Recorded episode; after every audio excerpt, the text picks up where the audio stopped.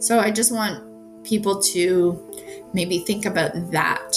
Think about my story when you're faced with that and bring that kind of empathy. Digital hate, harassment, and violence hurts so many women, girls, and two spirit, trans, and non binary people. Content creators who address gender justice, like Fallon Farinacci, have a lot to teach us about it. I'm Andrea Gunraj from the Canadian Women's Foundation. Welcome to All Right, Now What, a podcast from the Canadian Women's Foundation. We put an intersectional feminist lens on stories that make you wonder why is this still happening? We explore systemic roots and strategies for change that will move us closer to the goal of gender justice. The work of the Canadian Women's Foundation and our partners takes place on traditional First Nations, Metis, and Inuit territories. We are grateful for the opportunity to meet and work on this land. However, we recognize that land acknowledgements are not enough. We need to pursue truth, reconciliation, decolonization, and allyship in an ongoing effort to make right with all our relations. Whether you're on social media, streaming platforms, dating, messaging, and meeting apps, or on game sites, if you're a woman, girl, or two spirit, trans, or non binary person, you're at greater risk of hate, harassment, and violence. There are good resources out there designed to help you better respond and take care of yourself in situations of gender digital hate and harassment. Right to Be says there's no right or perfect response to harassment. Their online harassment survival guide says it's okay to feel vulnerable and turn to your support network when you need it. They talk about how important it is to feel connected in your offline life. I often think about research that shows how people who harass and hate don't often do it from a place of power. They often do it from a place of feeling powerless. It's no excuse for hurting others, and our perceptions of our own power can get easily distorted. But what keeps us grounded? helps us respond in better ways. Caring community. If we all had more access to caring community, connections that uphold human rights and dignity and positively challenge us to do the same, experiences of hate, harassment, and abuse would not be so commonplace. Over coming months, we're delving into gender digital hate and harassment with leading experts and content creators, releasing in depth episodes every single week. We talk about the problem and what we can do to change it. We offer practical tips to help you in your digital life, and we talk about what it means to take back the tech for all of us. Our guest Fallon Farinacci is Red River Metis and a child survivor, advocate, and speaker for missing and murdered Indigenous women, girls, and 2S LGBTQIA people. Fallon testified in the National Inquiry for Missing and Murdered Indigenous Women and Girls, sharing her story of loss and trauma. Fallon joined the National Family Advisory Circle, where she worked closely with other affected family members and the commissioners for the National Inquiry. Fallon continues to share her family's story and brings awareness to ongoing genocide Indigenous women, girls, and Two Spirit people face in hopes of bringing change across Turtle Island. A note about content this episode addresses gender based violence and suicide. My name is Fallon Farinacci. My spirit name is White Thunder Woman. The elder who gifted me my name uh, said that I'm here to make a lot of noise. When he first gave it to me, I share this quite often. I had no idea what that meant. I thought, whoa, that's a big name to fill um, those shoes. I wasn't quite sure what it meant. And at that point, I had been sharing my story, I had been using my voice, but I think it was at a point where I wasn't aware of it. You know, when you're sitting on, you're in it, but you're kind of sitting on the sidelines, and then you have other people that kind of tell you, no, you're actually doing it. You've been doing it for a while. That was kind of how um, I came to realize my name. And so now, now I say I do just that. I use my voice to bring awareness and to advocate as well. So I am a child survivor of missing and murdered Indigenous women, girls, 2S plus. I uh, testified for the National Inquiry in 2017. I shared my story of loss and trauma with the nation at the age of nine years old. I witnessed my parents' uh, double murder suicide at the hands of my mother's stalker. My father was Indigenous I am Indigenous. I'm Metis, a Red River Metis, very proud. My father instilled that in me at a young age, my whole life, I guess I should say. And my mother was non Indigenous. Uh, my mother, Stalker, was Indigenous. And uh, it was a family friend, someone we knew. I grew up uh, with my parents. They raised myself and my two brothers in a rural Indigenous community just west of Winnipeg. It's called St. Eustache, Manitoba holding strong at 300 people. And it still is very much a very vibrant, proud Metis community. I'm privileged. I get to go home to Manitoba. I have a connection to my home while I was displaced after my parents uh, passed away at nine, and I had to move to Ontario because this is where my my guardian, my mother's side of the family, was from. I still remain connected. And there are a lot of folks out there who something like this might happen to them at a young age and then they get displaced from their community and they lose all sense of knowing who they are. While I say I'm privileged, I also lost a huge part of my own identity and had to reclaim that for myself because no one else would do that for me. So now I do reside in Niagara on the traditional lands of the Haudenosaunee and Anishinaabe people. I raise my three children here with my husband. We are connected here with uh, the Indigenous community here. However, when it's not your community, there's there's still a difference, right? Like we, I still bring my children home. We just went home actually this past uh, winter to Manitoba so my could my kids could experience a Red River um, Métis Family Day or Louis Riel Day there. So I do what I can here to have them involved and to be connected. But ultimately, you know, like my own journey, I'm realizing that's also something that they're going to have to navigate and figure out on their own. And, and I have to support them in whatever reconnection uh, or reclaiming that they want to do beyond what you know, of course, they come along with me to to gatherings and traditional things. So that's that's a little bit about me. I'm a speaker advocate, and from speaking and sharing my story, we went to uh, social media with that. I had this idea in 2021 that I would start a fundraiser. Uh, and that was really the catalyst to my online presence. I wanted to start a fundraiser, not for myself, for two Indigenous organizations, one here in Niagara and one in Manitoba. The goal was to raise $3,800. That was to signify the fact that I would be the first person in my family to reach the age of 38. Um, both my parents died before they were 38. And then, unfortunately, years later, my older brother committed suicide as well uh, from the lack of mental health support. I wanted to shift that survivor's guilt that I would be living with, knowing that I would be living with that that year specifically. And so I started this fundraiser and it in the most beautiful way blew up.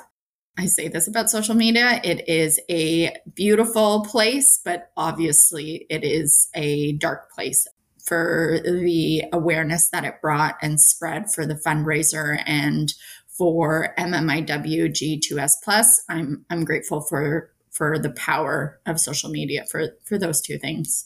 And uh, to date, we've raised over a hundred thousand dollars.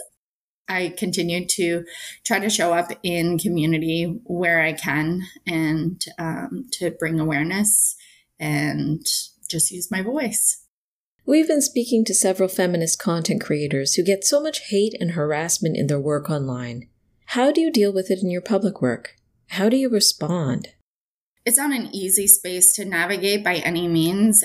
You can definitely get pulled into those those negative comments and at the end of the day I try to meet those comments or those private messages not at their level because that for me would be what would pull me away from doing this work if I had to, or if I chose to answer, and that's fine. That's there are some people that that is exactly how they want to answer, and by all means, sometimes sometimes you have to meet them where they're at because it's just you know where you're also at in that moment. Um, and so i think a lot of times people have to remember that if you ever see someone of influence with social media and they're and they're reacting and you think oh that just doesn't seem like them they would maybe normally come at them at that person with logic or you know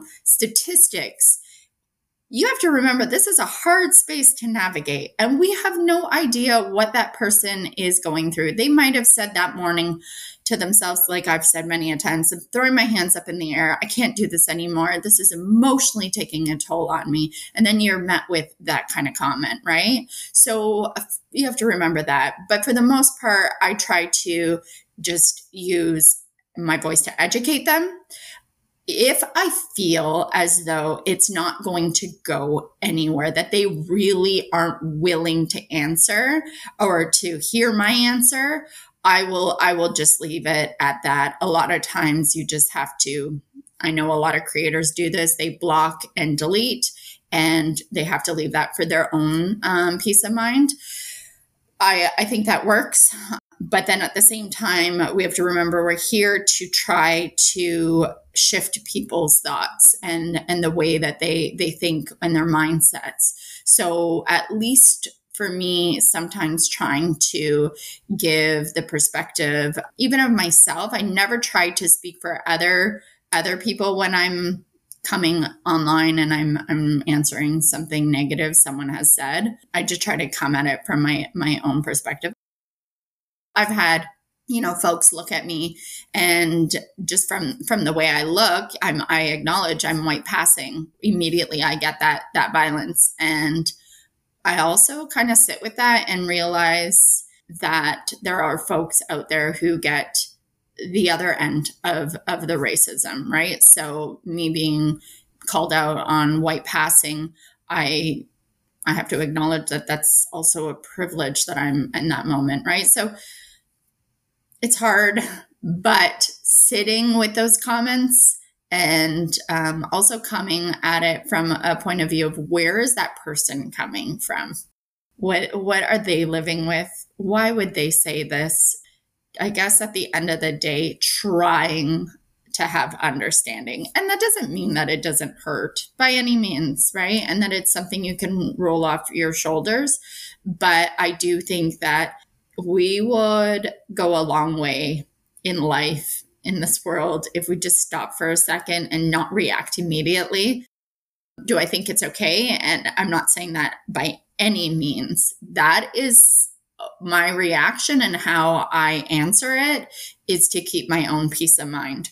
Um, that's not to say that I'm uplifting someone by saying that, by deleting it or blocking or, you know, not coming at them with like a very harsh answer, which is the truth, right? Coming at them. I still come at them with the truth, but I'm doing it in a way that's protecting my own peace, which I think ultimately is the most important thing someone can do online.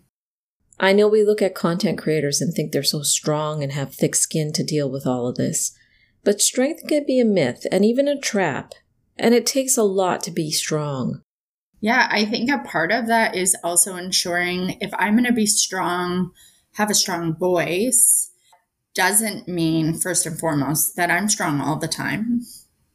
Acknowledging that and saying, you know, I, if people see me online and they're like, oh, you're so strong. I'm so, you know, it's so inspiring. It's like, yeah, but I'm going to share with you the really the days that bring me down because it is hard. And having that strong voice, the only way for me I can have a strong voice is if I am supporting myself, if I'm doing the things that fill me up, that support my mental health. Because when I'm not supporting my mental health and I'm not doing the things, and I'll talk about what the things are in a moment, then I know right away you know, at the end of the fundraiser, I, I use this as an example. It was like, oh, you must have felt so great. You must have felt no, no survivor's guilt because you raised X amount of dollars. That no, that's not how it works. That that teetered off. And then I was still left to sit with those emotions. And I thought, this is a very dark place. And I shared that online with people because I want them to see that. I think it's important. You have to be open. You know, it's, we have these platforms. And if I'm not being honest, if I'm always saying I'm like up, up, up, up, up, that's, I mean, that's not realistic. If there is someone out there that can do advocacy and this line of work and just always be on, great for you. But I don't believe that that's true. I reflected. I, I, I actually, you know, flipped the flipped the lens and looked at myself and I thought, okay, what are the things that you're not doing right now? And at the time, it was I wasn't drumming, I wasn't getting out to community events. I had started to kind of pull back a little.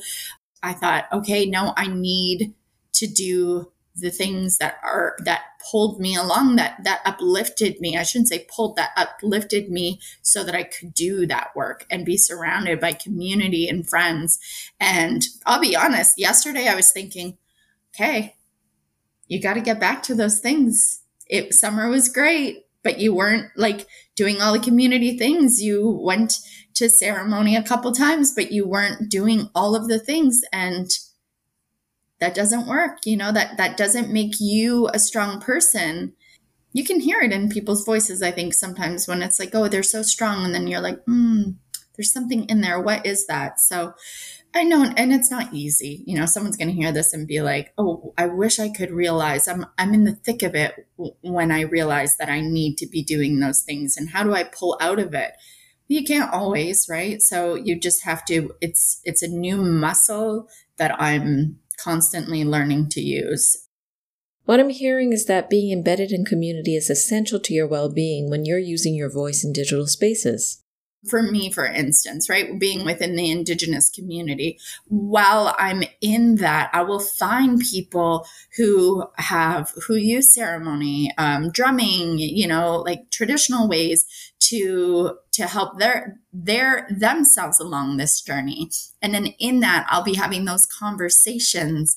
And it, we all love to network. I was saying this yesterday. We all love to network like just naturally when we're in these groups of of people that you know maybe it's your line of work that you do um, or if it's if you're not working within advocacy and this is something that you're doing on the side we just naturally end up meeting people that or introducing each other to people that can really help uplift and support. You can't do this alone yes, I'm using my voice, but nothing about what I'm doing is alone. It is being with community. So, so finding those, those people, those organizations, you know, maybe you're not in advocacy advocacy work right now already, but you're wanting to do some sort of work along that, find an organization and see what kind of events they have coming up okay, to be completely honest, the Canadian Women's Foundation, I get the emails. From that, I find community in the words, in the writing, right? And I'm finding out about maybe things that are happening or uh, projects that are going on. It helps support you and your mental health, your capacity of way of thinking, because you're not alone. And for someone that like a mother, a caregiver who maybe can't get out to these things, but it is a passion and it's something that they they really want to be involved in, but they can't actually physically go and be involved. These are great ways to still be a part of a community. Your perspective of getting grounded in community is so refreshing. When we face any form of abuse, harassment, and hatred, online or otherwise, it makes us feel alone. It's designed to pull us apart and isolate us. Building community and shared experience can be a tool to protect us. Mm, when I was asked to testify, uh, or uh, it was brought up, sorry, that I could testify for the inquiry, I journeyed along the entire inquiry. And then afterwards, as a part of the National Family Advisory Circle, feeling imposter syndrome as to why I was there. My father was Indigenous. This was, we were talking about MMIW G2S, so we're talking about women and gender diverse folks. Why was I there? My mom was non Indigenous, so, so I didn't quite understand. It wasn't until the closing ceremonies that I uh, grabbed my husband's leg and I and I whispered to him. We are literally, quite literally, uh, presenting the nation with the final report, and I said, "I get it." And he said, "You get what?" I said, "I'm the girl. I was never supposed to be here. I'm the girl." And when I tell people this, they're like, "But what do you mean? Like it was your story. You lived it. You know, you're you were the the girl that was displaced from the community. You lived all of this." But people have to remember it is working, it's done in a way to isolate you and make you feel that way on purpose in, in a unfortunately perfect way. A lot of folks don't even realize it, that they are living it, that there is an outside of it. I didn't. I, I just thought that was the life I was handed and I was completely alone and cool. That's what how you're going to live your life. So I can't imagine the amount of of folks that go through violence and live in danger and abuse all the time without the knowing of it. So it is important that we talk and that we that we share these things and that we have these communities because you know as as much as it, it matters for uh, racialized folks that um, we have representation matters. Representation matters also for the day to day of what people are enduring and that they can see that other folks maybe lived it and that they've come out of it. What do you think needs to change to end digital hate harassment and abuse? How do we go about challenging it how do we fight against this? Um, well, first of all, I, I, wish there was no fight that in 2023, this was not a conversation that was being had. The amount of times I actually want to throw my hands up in the air, when, really, if you think about the amount of times we've heard over since, say, 2020, really, well, it's 2020. I can't believe we're still living through this. It's 2021. You know, like, how long are we going to be saying this for? Yes, obviously policies and at the larger levels within these social media platforms, that that's where these these changes need to come. There has to stop being this availability for the other side of those community people to come together and to feel safe in what they are saying because that's ultimately what is happening. They feel safe and comfortable uh, in these online spaces that they can say these things. Just as much as we have community that gathers together for beautiful, vibrant, traditional things, it makes me very aware that there are ways for these folks to come together in other ways and to share their, I'm sorry, I'm just going to say disgusting views for me, I was I was taught this a long time ago uh, from an elder that said that change happens at the kitchen table. And I thought that was so beautiful. It's especially beautiful because I, am sure this is in, in many indigenous cultures.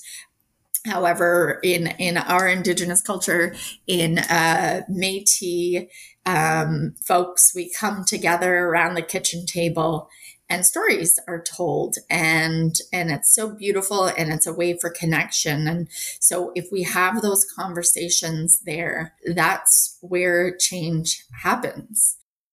As much as it might be difficult to have those conversations that you have to and realize that you're going to have those conversations with loved ones. And they might be the people that you struggle with the hardest and and that's okay but we have to continue to to have those conversations ultimately. I appreciate the empathy you bring to responding to the difficulties of digital spaces. I don't think we talk enough about empathy as an element of safety and justice. We simply can't have safety and justice and freedom without human empathy and understanding. And it's not necessarily natural for us. We have to be intentional and think systemically about it too you know, I feel like this is a little redundant that you hear from uh, since you're probably a child. You have no idea what that person is going through on the other side of the internet, what they grew up in. Is this their belief or is this their point of view? Those are two very different things in my mind. maybe this will help. If you've ever heard my full story, you know, I said at the beginning of the, the podcast, I shared about my parents and how they were both killed. I witnessed their deaths at the hand of my mother's stalker. It was a man I knew. And in no way am I saying what he did was okay? I would 1000% want justice had he not committed suicide. I mean, I still want justice. There's many, there's much more to my story that folks, uh, obviously, I didn't share. However, he did commit suicide.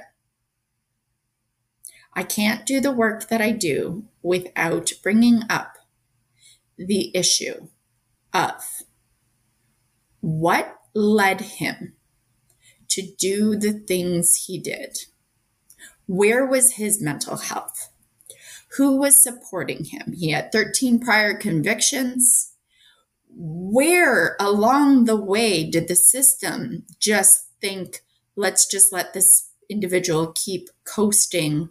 Where did his drug and alcohol related issues come from?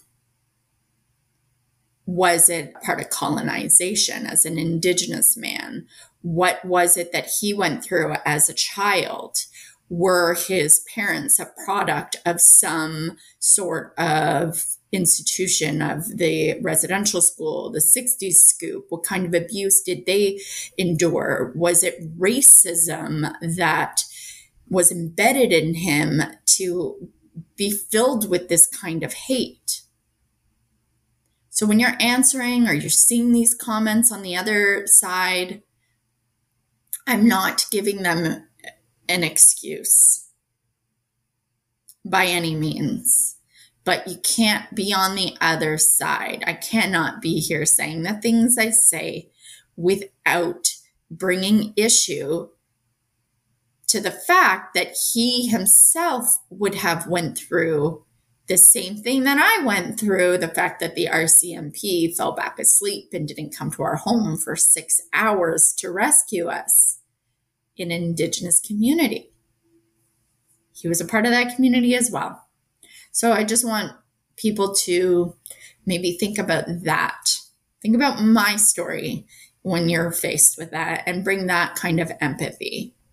Yeah, I know that's a, a very heavy way of looking at it, but I think we a lot of times forget that we are all humans here navigating this, and it's important that we realize that we are all part of these systems that were put in place. Maybe even think about that person as their younger self and your younger self meeting them. And what kind of empathy would that you as a child give that child if you knew what they were going through or had went through. All right. Now what? Check out Fallon Farinacci on Instagram, TikTok, and Facebook at Fallon Farinacci and visit her website, fallonfarinacci.com.